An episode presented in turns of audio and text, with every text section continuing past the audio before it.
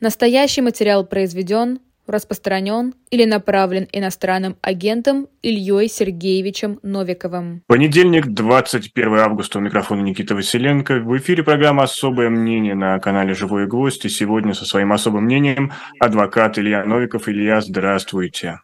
Добрый вечер. Совсем недавно немецкий историк Кристиан Харденхаус написал исследование о пропаганде, о пропаганде с обеих сторон, российской и украинской. И в частности он пришел к выводу, что и Россия не должна говорить, что ведет войну против нацистов, так и Украина не стоит заявлять, э, Украине не стоит заявлять, что они воюют против нового Гитлера, потому что это радикализирует обе стороны и отдаляет будущий мир. Потому что все начинают верить в то, что каждая сторона борется с нацистами. Илья, насколько это соответствует действительности с точки зрения украинского общества? Я не читал это исследование, но даже по вашему короткому анонсу это что-то полная ерунда. А вообще любые люди, которые рассказывают, что сейчас нужно избегать радикализации, эскалации, это люди, которые вам фактически говорят, что давайте убьют кого-нибудь другого. Пожалуйста, хорошо, я, я, я готов это принять. Это может быть немного грустно, но мы так или иначе это переживем, но давайте без эскалации. Эскалация – это про то, что убивают кого-то другого, не тебя. Вот, э, и, точнее, то, когда ты говоришь, что давайте избежим, давайте убьют кого-то другого, кроме меня. А вот если что-то у тебя происходит, если у тебя повышаются твои налоги, если у тебя к тебе приезжают мигранты, которых ты не хотел, вот, вот это уже эскалация. Вот это надо избегать потенциала. А Украина сейчас действительно воюет с новым Гитлером. Здесь нет привлечения, здесь нет э, экстремизма. Это самый простой способ объяснить доходчивым людям вещи, которые не очень понимают еще на в 2023 году только Владимир Путин. Вот вы говорите, что новый Гитлер. Вы этим самым, поскольку про Гитлера знают все, кто был старый Гитлер, вы так более или менее доносите мысль, вот, кто, кто такой сейчас Путин, что такое сейчас Россия. Поэтому, конечно, Украина будет это говорить, Украина будет а, радикализировать всю эту ситуацию, Украина будет стремиться к эскалации, а понимая под эскалацией, что будет больше гибнуть русских солдат, будет хуже житься в России, будет эта война становиться а, все более заметной не только в Украине, где ее присутствие очевидно всем. Но и в других местах, где, может быть, людям все еще кажется, что нет, это далеко, это не совсем по-настоящему, это что-то не про нас и никогда не будет про нас. Поэтому э, передайте привет вашему немецкому профессору и, и всем людям доброй воли, которые хотели бы, чтобы не было эскалации, но они, к сожалению, живут не на той планете, не то, где это возможно. Но все-таки разделяет ли украинское общество, что есть путинский режим и есть Россия, и что это все-таки две разные категории?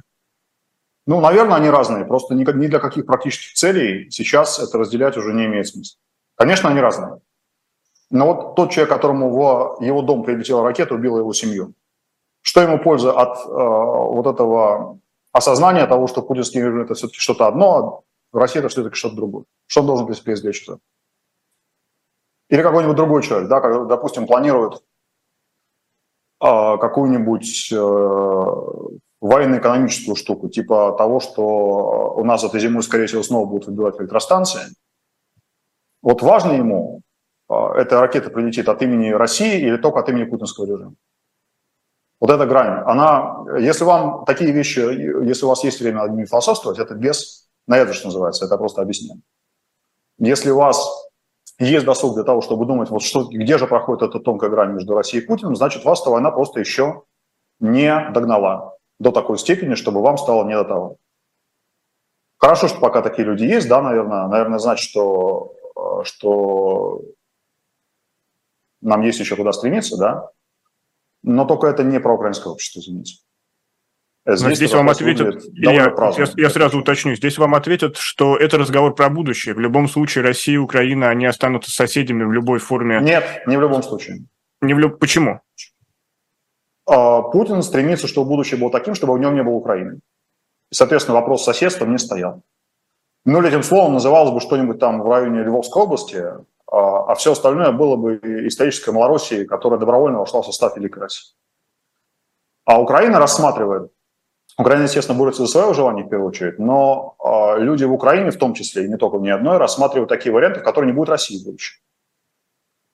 Э, я, по-моему, и в предыдущем, и в предпоследнем, и, и в каких-то других эфирах на вашем ресурсе говорил о том, что это не, э, не обязательно проходит по категории вот такого вот э, мечты, что давайте уже пропадите все пропадом, что у вас нет. Да? Это один из вариантов того будущего, которое может наступить. Россию в случае неудачи Путина могут растащить на куски. Люди типа Кадырова, Пригожина, вот такого пошиба. Люди, которые понимают, что у них есть единственный шанс в их жизни, или, может быть, там для их поколения всего, не только для их личной, а, оказаться вот главным паханом у себя, пусть в маленьком кусочке или не очень маленьком.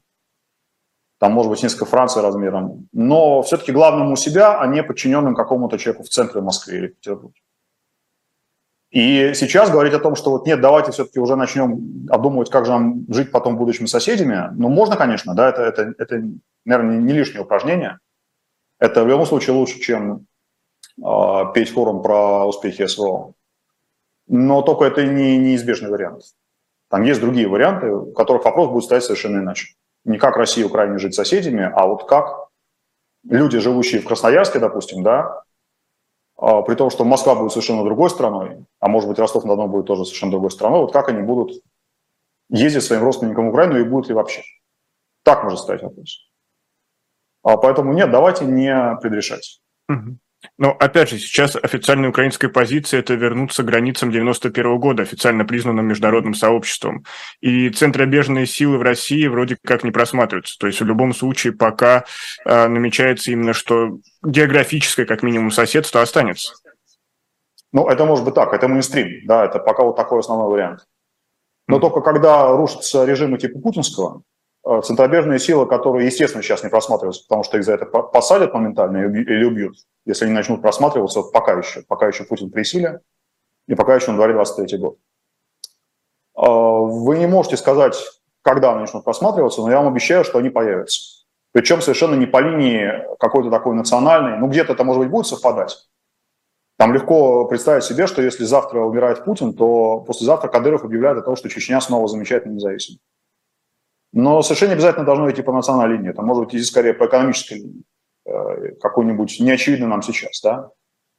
Э, вот для меня, например, самое, самое понятное и самое, самый простой пример, который хочется объяснять на пальцах людям, это как будет жить Калининградская область, если завтра не станет Путин. Это вот два основных варианта. Это либо ты анклав запертый внутри довольно, э, довольно враждебно к тебе настроенной Европы, потому что Калининградская область со всех сторон окружена Европой, Евросоюзом странами НАТО, которые так стремятся все это уничтожить, все прекрасное российское. А, и тут, возможно, у тебя появляется второй вариант, который заключается в том, что ты все-таки Восточная Пруссия, ты, может быть, входишь в Германию, а может быть, в Польшу, а может быть, будешь какой-нибудь зоной совместного процветания Евросоюза.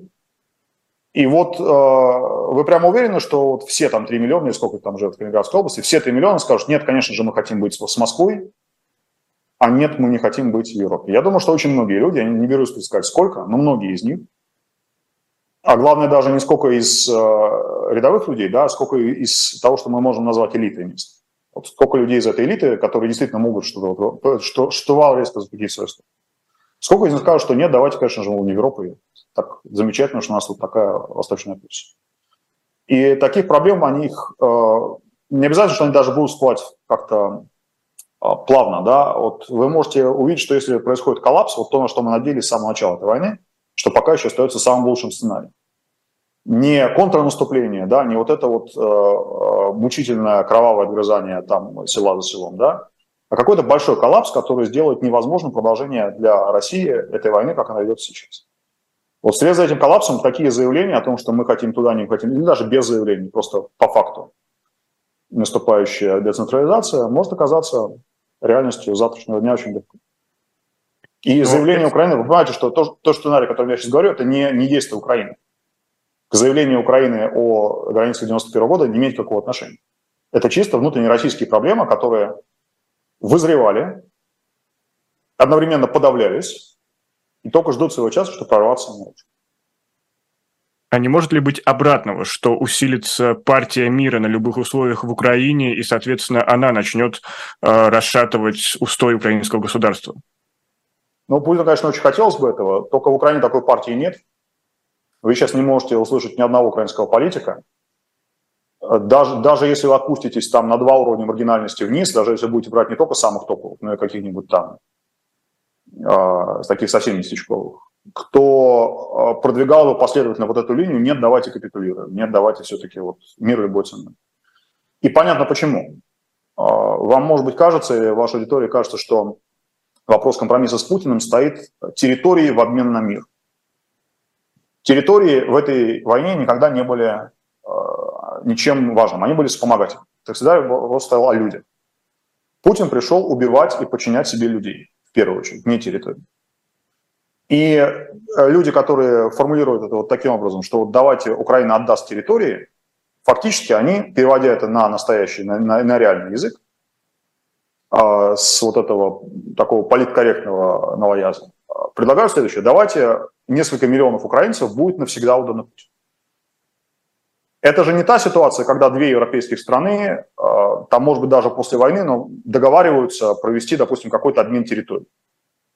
Это не та ситуация, где людям, которые не пожелают жить в Новой России, будет позволено выехать, забрать свое имущество, э, там, продать свои квартиры и так далее. Пожалуйста, езжайте, кто хочет, мы вас не преследуем за то, что вы любите Украину больше, чем Россию.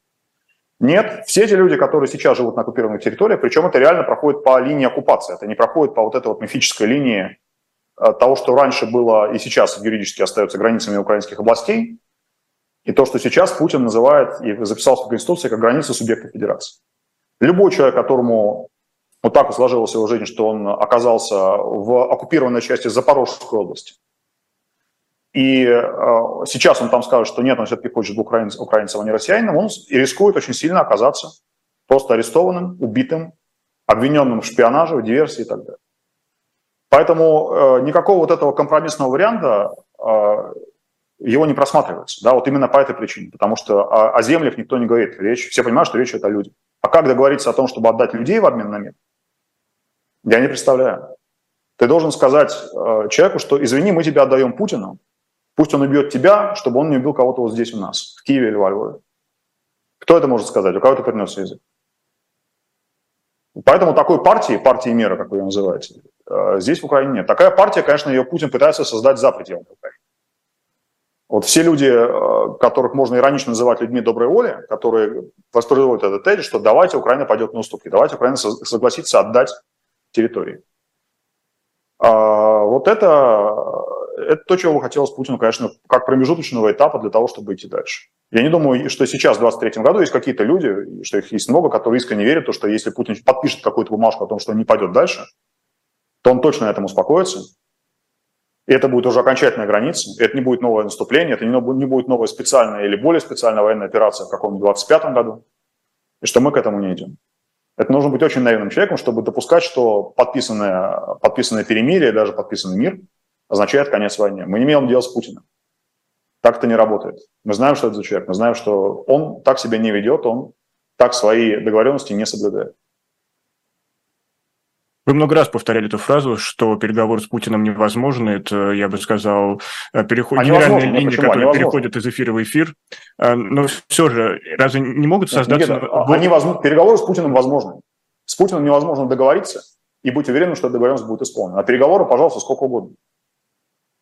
Но не могут ли создаться все-таки в условиях, э, например, неудачи контрнаступления? Тут была большая информационная кампания, что это будет какое-то событие, которое просто изменит э, театр боевых действий, и явно военная инициатива будет в руках украинских вооруженных сил. Но сейчас мы видим, что это, не, ну, по крайней мере, проходит медленнее, чем это преподносилось до наступления.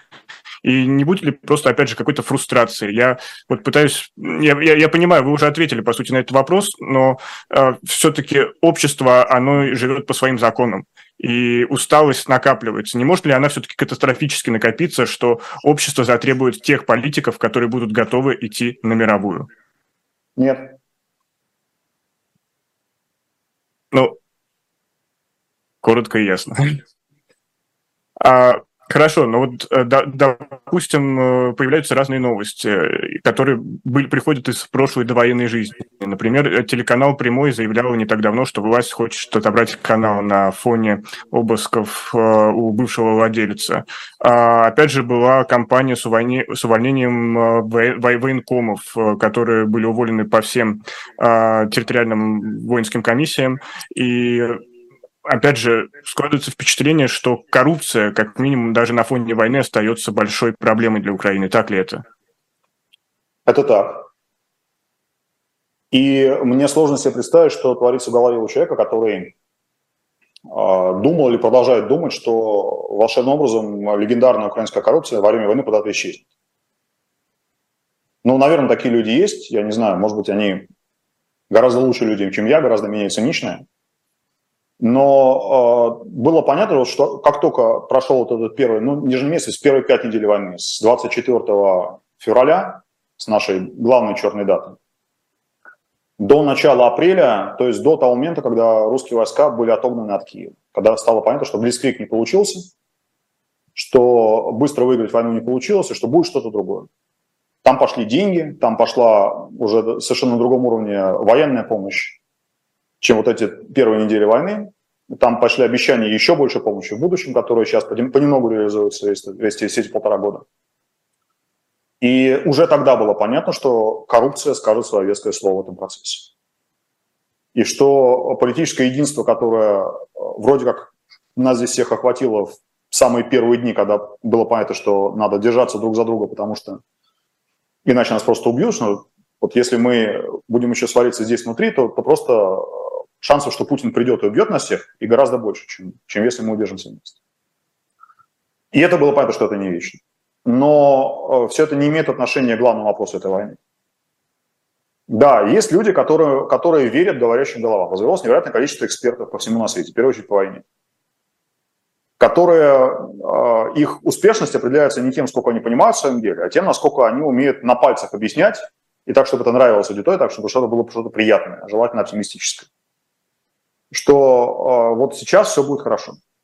Но самая, самая такая золотом отлитая формировка – это формировка Арестовича о том, что через 2-3 недели закончится война, которая прозвучала как вот, тоже в апреле того года или в мае. А, но таких же Арестовичей, их там более или менее успешных, их десятки сейчас. Вот история про контрнаступление – это их история. Это не история, которая исходила от военных. Но хотя бы потому, что военный человек знает, чем контрнаступление отличается от наступления. То есть, когда вы идете в контрнаступление, вы не можете встретить перед собой минные поля, потому что мы еще не успели наложить. Слово контрнаступление означает, что вы идете просто вот а, в тот же самый момент, когда противник все еще двигается на вас. А когда вы идете на территорию, которую противник занимал год, это уже наступление, потому что там он уже успел подготовиться. Но говорящий голос этого не объясняет. Говорящий голос говорит, что вот сейчас, сейчас, сейчас послушайте меня, я вам обязательно расскажу, как будет замечательно, хорошо и красиво. И э, я, я просто не знаю, на, вот на какую аудиторию мы сейчас рассчитываем? Нас, нас слушают люди, которые эту возможность принимают через, через какие? Ну, в данном случае через, основная через аудитория бизнес. живого гвоздя – это россияне, которые живут и находятся на территории Российской Федерации. А, ну, окей, раз они нас смотрят, то, скорее всего, наверное, они чувствуют, что с СВО что-то не в порядке. Потому что люди, которые считают, что да, правильно давить этих, этих хохлов, они, наверное, смотрят Соловьева, а, а не вас, да? Но вот этим людям, которые смотрят вас, слушают вас и пытаются понять, что происходит, а, ну, чем раньше эта аудитория, которая в принципе понимает, что это война зло, чем раньше она проснется вот от этого морока, от этого гипноза, и перестанет слушать вот этих самозваных экспертов, которые объясняют, что вот сейчас будет то-то и то-то, ну, тем, наверное, будет мягче это пробуждение. Потому что если, если пребывать в этой вот этой литургии, вот в этом вот самом гипнозе и, и, или там том гипнозе, которым мы дали себя вести, э, до самого-самого разочарования, финала, то этот финал кончится разочарованием.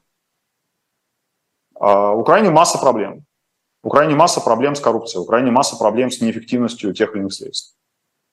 Э, настолько они, ли они существенны, чтобы э, помешать Украине отбить эту атаку и и помешать, Украине, помешать Путину уничтожить Украину? Я думаю, что нет.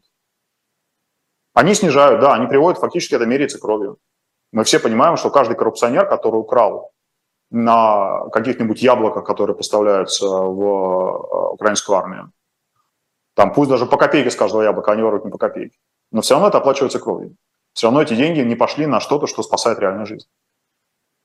А, это имеет свою цену, да, но, но это очевидно. Это, это не какое-то откровение. Это не то, что... Если я первый человек, который вам это сказал, от которого вы это услышали, то кого вы тогда слушали до этого? И куда вы смотрели, и где вы были все эти 8 лет?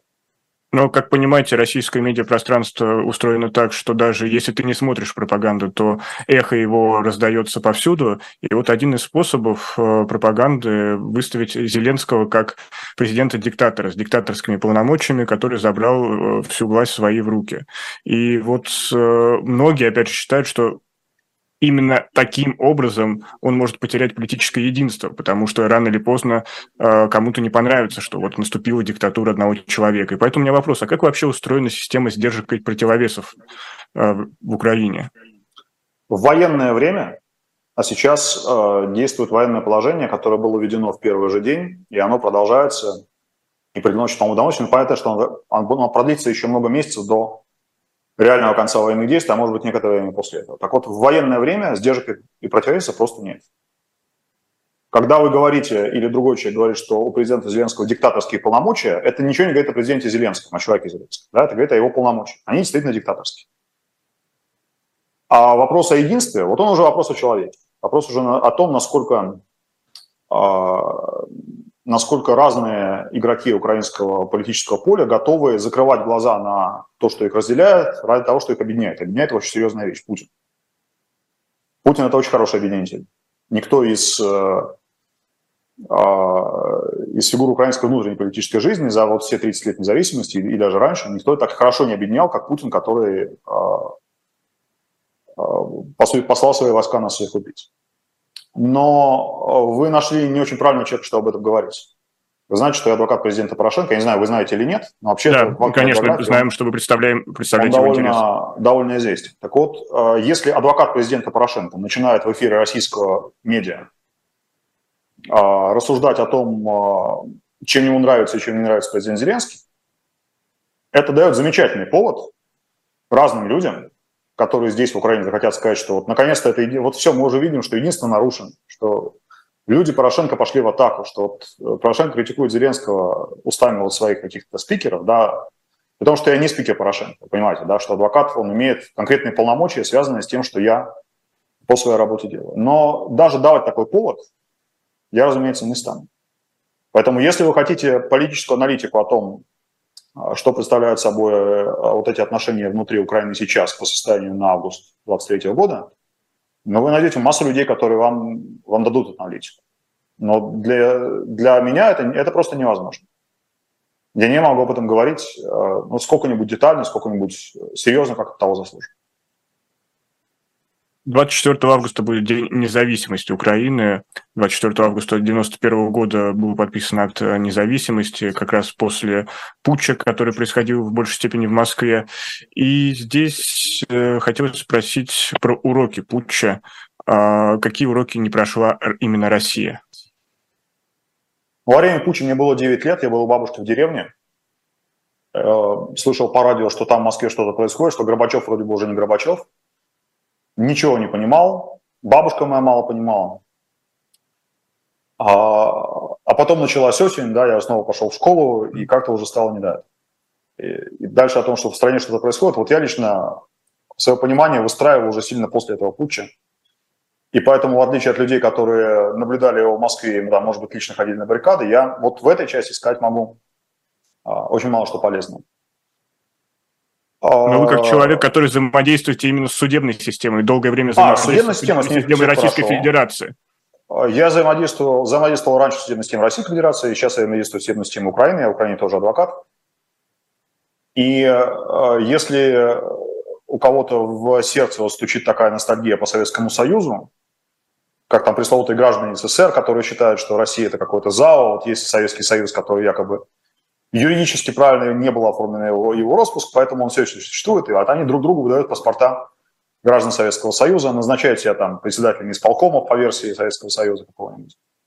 Такая смешная маргинальная секта, которая в России сейчас уже тоже за нее тоже, тоже уже взялись, потому что уже даже такие маргинальные секты а, уже подходящий материал для того, чтобы из них сделать какой-нибудь экстремизм. А, я не говорю, что там нет реальных экстремистов, но просто на самом деле такая, такая скорее потешная история. Но, тем не менее, если кому-то э, хотелось бы, чтобы вот кусочек Советского Союза где-нибудь остался, то просто придите в любой суд. Можно в Москве. А, и посмотрите, как там... А, лучше всего придите по делу, по своему вас, да, потому что слушатели оттуда часто гоняют, а когда вас просто прогнали из зала суда, и вы ничего не успели услышать и увидеть, то у вас не будет полного впечатления о том, в какой мере Советский Союз вот в этой системе сохранился.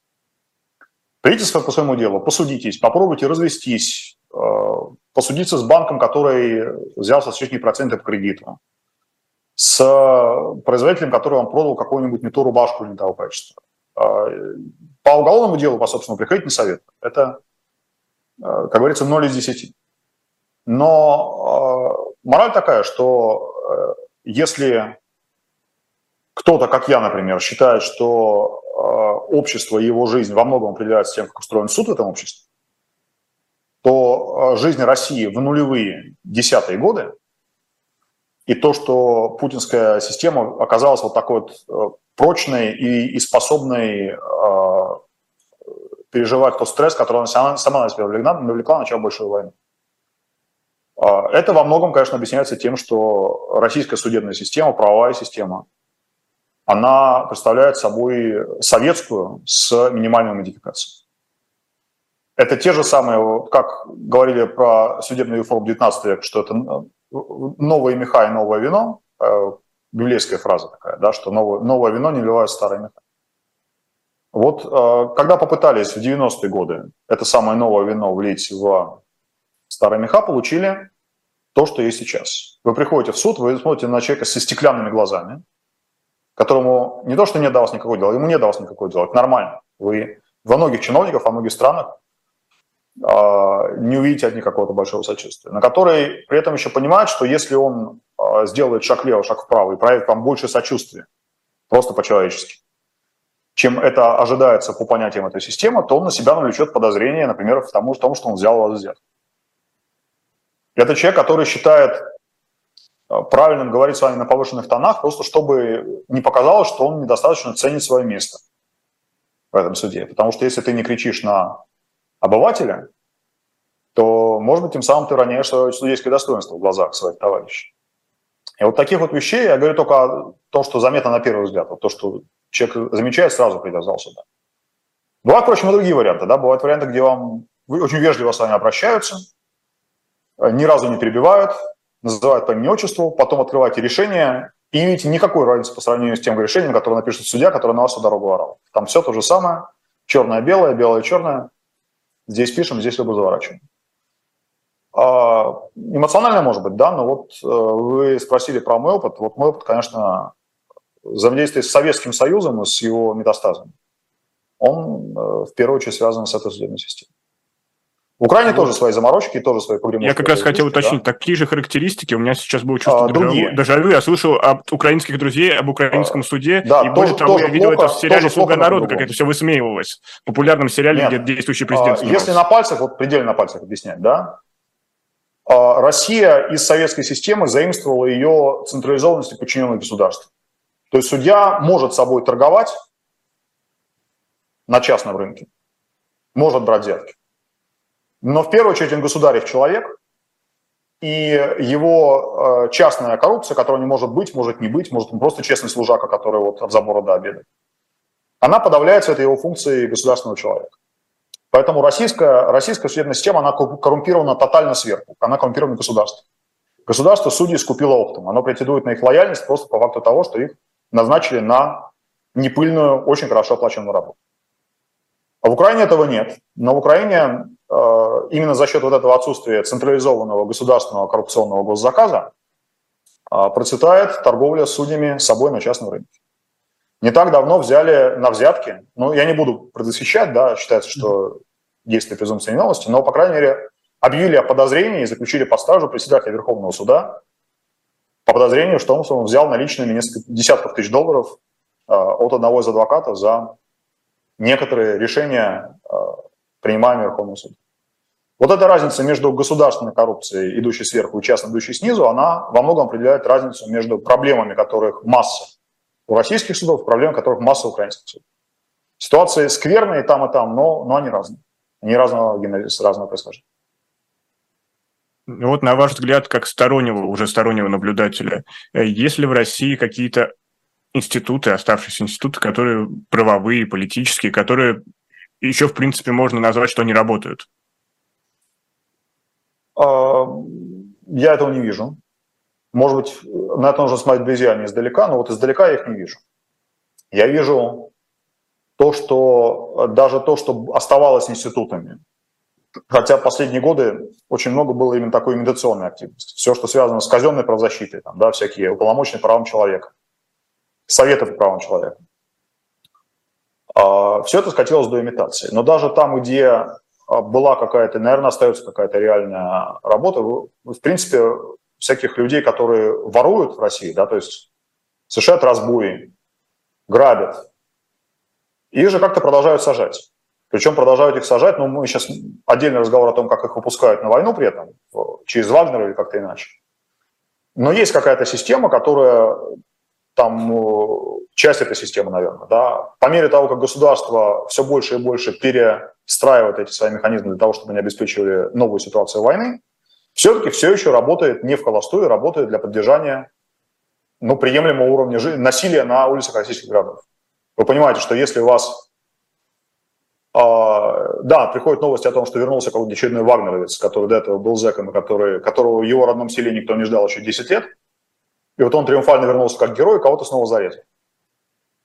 А, и такие новости, конечно, о многом говорят об этой системе. Но все равно э, тот уровень хаоса и э, такого банального бандитизма, который можно было бы ожидать от, от страны, а, в которой вот вся эта проклятая система пошла на слом, его все еще в России не наблюдается. То, что вы ходите по улицам и разумно надеетесь на то, что вас, скорее всего, сегодня вечером не ограбят, говорит о том, что там есть какое-то здравое или не здравое, просто очень, очень из грубых железяк сваренное и на очень прочные рельсы поставленное что-то такое, что реально борется с вот этим уличным бандитизмом.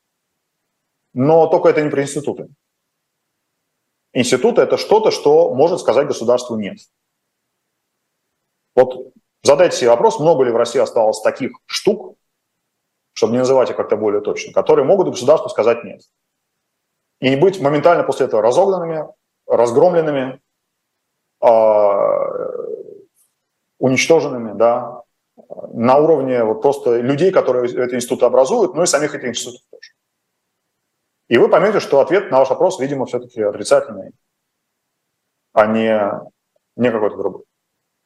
Ну, как раз своим вопросом я и подводил к одной из тем, которая сегодня появилась в новостных сюжетах, то, что Алексей Навальный призвал своих сторонников и вообще сторонников оппозиции голосовать на ближайших выборах в России за любого кандидата против «Единой России». И значит ли, что хотя бы в символическом плане политический институт выборов работает, и он может, может на что-то повлиять? А, при взгляде из Киева это, опять же, не видно. Я думаю, что многие вещи, которые находились в диапазоне, ну давайте попробуем, в конце концов, что мы теряем до этой войны, типа того же умного голосования, всяких мирных акций вроде митингов, а, по которым уже было понятно, что они будут мирными, по крайней мере, со стороны государства, что там будут аресты и задержания. Но вот все то, что было в этом диапазоне, а, после войны сейчас уже из него вышло. Я не говорю, что, ну, это может быть понято так, что каждый, кто может поджечь военкомат, тот молодец, а кто не может, тот, тот не молодец, да, но на самом деле даже поджоги военкоматов не работают. Из того, что в России признаются диверсиями и преследуется как реальная настоящая диверсия, но хоть какую-то пользу Украине в том смысле, что это подрывает военную силу России, имеет очень-очень небольшая часть. Ну, скорее, какие-нибудь там поджоги релейных шкафов на железных дорогах, которые тормозят движение или какое-нибудь разрушение рельсов, которое все равно скоро будет починено, но даже, даже минимальный какой-то сбой в трафике, он имеет реальное влияние, а поджог двери военкомата, которая сама погаснет через пару минут, как только сгорит ваш бензин, которым эту дверь облили, реальное значение не имеет. Вот э, я очень хорошо отношусь к Алексею Навальному. Э, Алексей Навальный важен, а выборы, которые в России будут, я уж не знаю когда, не важны. Да, вы можете на них пойти, вы можете проголосовать против. Ну, странно, если вы эту программу слушаете, странно, если будете голосовать за Единую Россию. Ну, можете проголосовать против. Но э, для меня это выглядит как плацебо. А плацебо, как известно, не помогает. Оно может помочь вам чувствовать себя лучше. Если вы э, переживаете то, что ваша страна ведет эту войну, если вы, вас это угнетает, и у вас нет смелости пойти в диверсанты и партизаны, но вам хочется сделать что-то, вот это пойти проголосовать против Единой России может помочь им чувствовать себя лучше. Помогает это Украине? Нет. Имеет отношение к какой-то будущей жизни? Не особо. Но ваше самочувствие может улучшиться. Кому поможет, ну, пользуйтесь. Почему нет? Говоря о будущем, если мы допустим, что в России появятся реформаторы, а, будет ли эффективно распустить весь судейский корпус и набрать новые штаты из бывших студентов, профессоров, то есть так резко обнулить? А, вот это одна из вещей. У меня замерла картинка, я не уверен, что я все еще в эфире. А вы меня в эфире. Слышно? Да, я вас слышу и вижу прекрасно. А, вот. По-моему, у нас сбой какой-то происходит. Э, здесь у нас э, действительно произошел некий сбой, возможно, даже с моей стороны. Да, да, но вот мы сейчас надеемся восстановить связь с Ильей Новиковым. И я напомню, что в одном из наших предыдущих эфиров особого мнения был адвокат Иван Павлов, и я задал подобный вопрос, э, и Иван тогда сказал, что это было бы эффективное средство.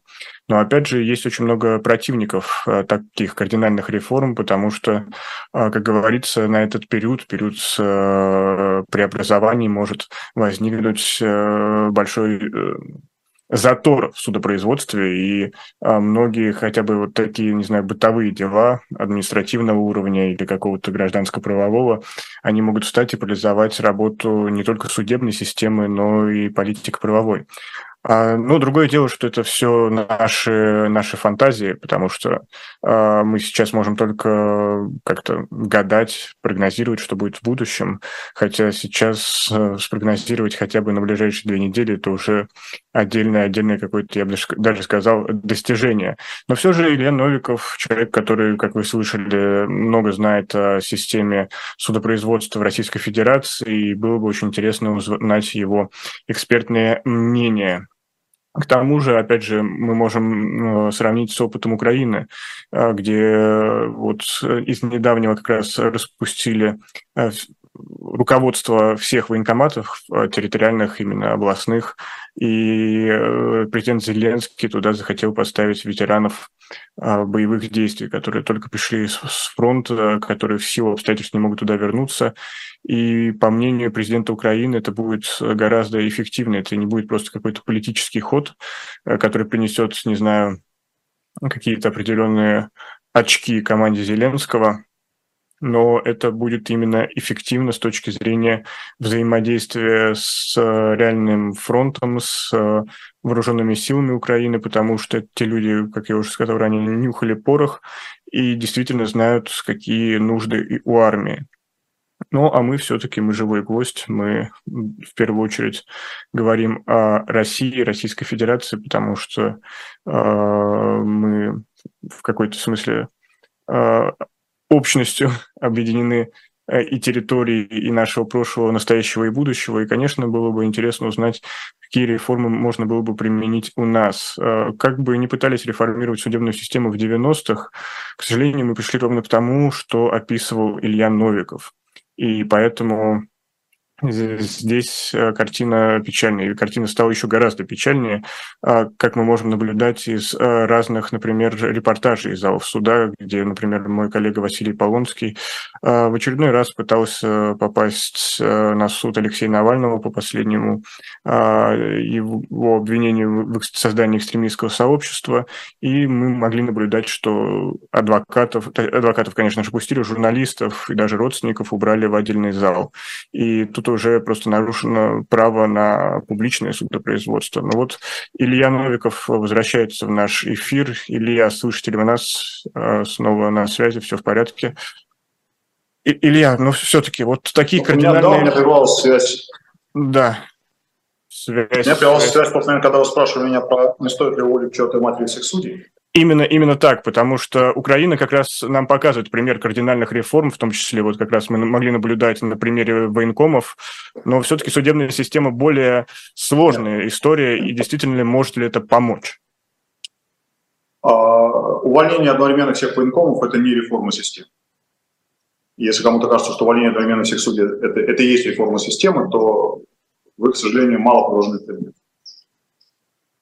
А, и, кстати, украинский опыт судебной иллюстрации судей, он тоже был крайне неудачным. Эти судьи, многие из них потом восстановились, потому что при их увольнении была использована чрезвычайная процедура, которая не была в законе в тот момент, когда они э, совершали, принимали, например, решение об аресте участников Майдана в 2013-2014 году. Многие из них потом восстановились и объяснить обществу, почему эти судьи, которые сажали людей, бывших на Майдане, сейчас снова судят, но это непростая задача, и это, конечно, может создать впечатление, что судебная реформа вообще невозможна или неисполнима. А, опять же, ставя такую звездочку Астерикс а, и отсылая к первой части нашего разговора о том, что любые разговоры о том, как же будет прекрасная Россия будущего, должны вестись в скобках и предположение, что Россия все-таки останется как одно целое. Потому что может оказаться, что прекрасная Сибирь будущее будет отдельно, а прекрасный Кавказ будущее будет отдельно, а прекрасная Липецкая область будет вообще сама независимой. Но предполагаю, что какое-то единство все равно сохранится. Это один из вопросов, ответ на который после войны для меня звучит иначе, чем до этой войны. То есть, допустим, начало войны, да, в тот момент, когда война идет. До войны пока была иллюзия, что... Да, я не верю, что даже была иллюзия, это, наверное, был возможный вариант. А, в предположении, что Путин уйдет вот без этой большой войны, что путинский режим позагнивает еще какое-то количество лет, а, потом сойдет на нет так или иначе, со смертью или Путина, естественно, или насильственно, или как-то иначе. И нужно будет что-то что делать. Вот будет какой-то человек, который будет ответственный, который будет думать не, не только о том, как стать ему вторым Путиным, а о том, как еще что-то сделать при этом с обществом. У него, естественно, будет вопрос, а вот как же поступать с этими словами? И ответ, который казался мне другим людям, которые думали так же, как я, до февраля 22 года, он был такой, что э, менять судейский корпус – это вообще очень дорого и сложно. Постарайтесь сохранить как можно больше. Ну, понятно, что те судьи типа Дуды, которые были просто постоянными исполнителями жизни. Но вот уж те судьи, которые там, допустим, всякие были замечены в участии в политических репрессиях, опять же, да, но если к нему есть конкретные претензии, это одно, если к нему претензия просто, что он был судьей во время Путина, это что-то другое. И э, после войны, после начала войны, конечно, для меня это, выглядит иначе. Для меня это выглядит так по-лебегойски. Была такая, скорее всего, выдуманная история о том, что при штурме одного из замков лебегойцев папский легат в ответ на вопрос, а как же нам отличить еретика от настоящего христианина, ответил, вы убивайте всех, а Господь своих отличит. Вот ответ э, для этого потенциального э, руководства этой прекрасной России будущего, если оно случится, но мне кажется, звучит так, что увольняйте всех, Господь своих отличит объяснить, почему люди, которые э, были частью этой системы в тот момент, когда система превратилась по-настоящему фашистскую. Потому что у вас не может быть в государстве, которое ведет агрессивную войну, которое ну, реально представляет собой фашистское государство. Это не какой-то эмоциональный эпитет, это просто моя отстраненная теперь уже со стороны оценка того, что происходит в России сейчас в нем быть государственным человеком, исполнять судейские обязанности и при этом не быть причастным к построению и к существованию этого жесткого режима просто невозможно. Поэтому да, это будет очень дорого. А, вам негде будет взять несколько десятков тысяч готовых с завтрашнего дня исполнить свои обязанности судьи. Но как этого избежать и при этом не выйти очень уверенно в новый ток спирали, который приведет к повторению то, что, того, что мы проходим сейчас через 10 или 15 или 20 лет, я совершенно не представляю. Поэтому ответ мой такой, что да, даже хороших судей, даже хороших прокуроров, если предложить, что есть хороший прокурор, наверное, они есть. Их все равно придется увольнять. А что касается ваших коллег, в России профессия адвокат, она уже под запретом или не все так плохо? Э, все плохо. Эм, известно, что может быть плохо, потому что у нас есть под боком пример Беларусь, где адвокатуру просто э, растоптали и просто напрямую починили Минюст. И разные внутренние дискуссии в российской адвокатуре последних лет, они всегда имели один и тот же припев. Э, не надо провоцировать государство, не надо выступать против, не надо тащить адвокатуру в политику, иначе будет как Беларусь. Иначе просто придет Минюст, подчинит на себе всех, будет нас принимать и гонять как хочет, Давайте, товарищи, это разбежим. Давайте вот как-то без этого. На самом деле российская адвокатура, а, сколько у нас времени на этот разговор? По-моему, уже... У нас еще 9 минут до конца эфира. А, ну, тогда, полностью в нашем распоряжении. Тогда можно поговорить и про адвокатуру тоже. Российская адвокатура, частью которой я был до этого года, она, конечно, пережила очень странную метаморфозу. А, в начале войны была растерянность. Были противоречивые заявления. Было, например, заявление, э, которое в России формально руководит Федеральная палата, которой 30 членов. Вот из этих 30 человек 9 выступили с заявлением, ну, таким травоядным достаточно, что давайте все-таки за мир, давайте за переговоры, давайте за диалог. Мы против того, чтобы международные проблемы решались насильственным путем. После чего через пару дней последовало заявление группы из 11 других членов того же самого федерального руководства, которое... И там был совершенно... Ну, я уже не удивлялся к тому времени ничему, но такой забавный отчасти пассаж. Там говорилось следующее, что для адвоката, как для юриста, первостепенное значение имеет то, что при начале специальной военной операции руководством России были соблюдены все конституционно значимые процедуры. Что прекрасно, да, и при начале Второй мировой войны Адольфом Гитлером тоже были соблюдены все конституционно значимые процедуры. На этот счет не было никаких сомнений. И странно, конечно, да, что есть какие-то юристы, для которых этот вопрос первостепенен, а вопрос, что все-таки начали войну и начали бомбить города, он как-то уже второстепенен вообще не нужен. Были вот эти два заявления, потом их оба тихонечко убрали с сайта. И в течение большей части 2022 года, зайдя на сайт Федеральной палаты адвокатов, вы э, не сразу поняли, что в стране вообще идет какая-то война. Там были новости о всяких там результатах э, чемпионатов по мини-футболу среди адвокатских палат. Там были новости о конкурсах на лучший сайт адвокатской палаты, кто его выиграл, кто занял почетные призовые места. Там были новости, такая ожесточенная дискуссия. Вот, лето 22 года, да, в которой Россия обсуждает вопрос о том, нужна ли адвокату мантия. Потому что вот судья в мантии, прокурор в своем мундире, а адвокат ну, вообще не понятно, кто такой. Да? Давайте, вот, так, может быть, оденемся в мантии, а тогда какое покрой они должны быть, какого цвета. А с вышивкой, без вышивки. В общем, безумное совершенно впечатление производит, понимая, что это все пишется э, в тот момент, когда российская авиация бомбит Киев и Харьков.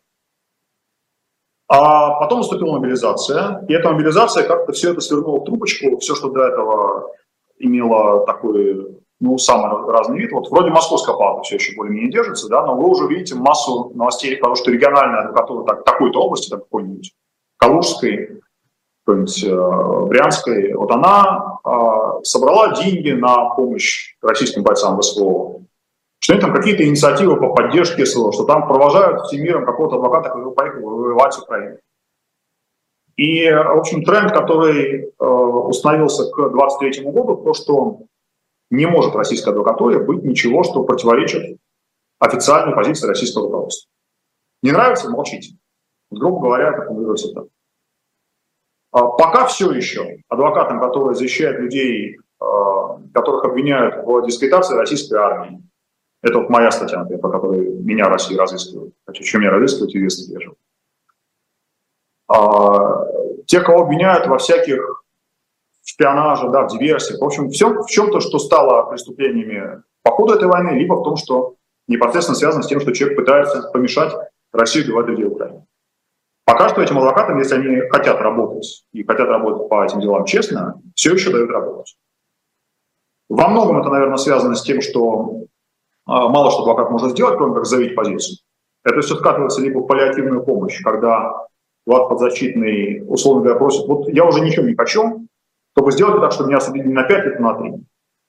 И адвокат делает, что может. Да, собирает справки, характеристики, объясняет, какими словами нужно выразить э, раскаяние, и там, что, что ты ошибся, то, что ты на самом деле не имел в виду ничего такого, и тебя обманули либо помогает своему подзащитному действительно использовать суд как трибуну и сформулировать то, что человек хочет сформулировать, о том, почему для него лично неприемлемо а, молчать да, и, и сидеть сложа руки, когда от его имени убивают и насилуют.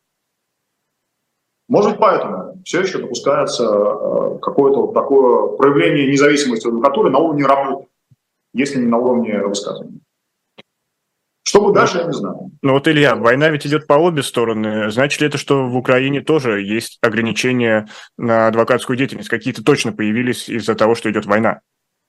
Ну, я этого ограничения не ощущаю, по крайней мере, да. А, есть, конечно, это не очень массово, просто потому что, если считать в штуках, то таких дел очень много. В новостях это бывает часто, но если вы посмотрите, сколько людей а, фактически арестовано, допустим, за измену ситуация вроде того, что человек был в оккупационной российской администрации кем-то, пусть даже на третьих ролях, но вот его Россия, заняв какой-нибудь назначила каким-нибудь там заместителем а, чего-нибудь, потом Россию оттуда прогнали, этот человек остался жить в своем доме, и вот за ним пришли, его арестовали, и обвиняют его Э,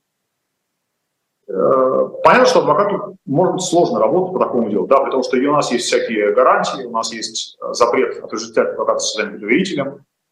Формально никто не имеет права в Украине адвокату сказать, что если защищаешь сепара, значит ты сам сеп. Потому что понимаем, естественно, что на практике такое можно услышать в спину, иногда и в лицо. Но э, я не вижу, по крайней мере, украинской адвокатуры есть свои проблемы другого генезиса, чем российский. Они не связаны с тем, что государство пытается прийти, а до которого себе подчинить. Там скорее у нас возникают конфликты э, на уровне распределения э, денег, за, которые государство платит за оплаченную помощь. Это то же самое действие в России. Государство выделяет какой-то бюджет на то, чтобы у людей, у которых нет своего адвоката, который не может позволить себе его пригласить, был адвокат по назначению, вот эти деньги как-то нужно разделять, нужно распределять эти дела между адвокатами, кому какое дело достанется. Здесь конфликт, конечно, есть, потому что его не может быть.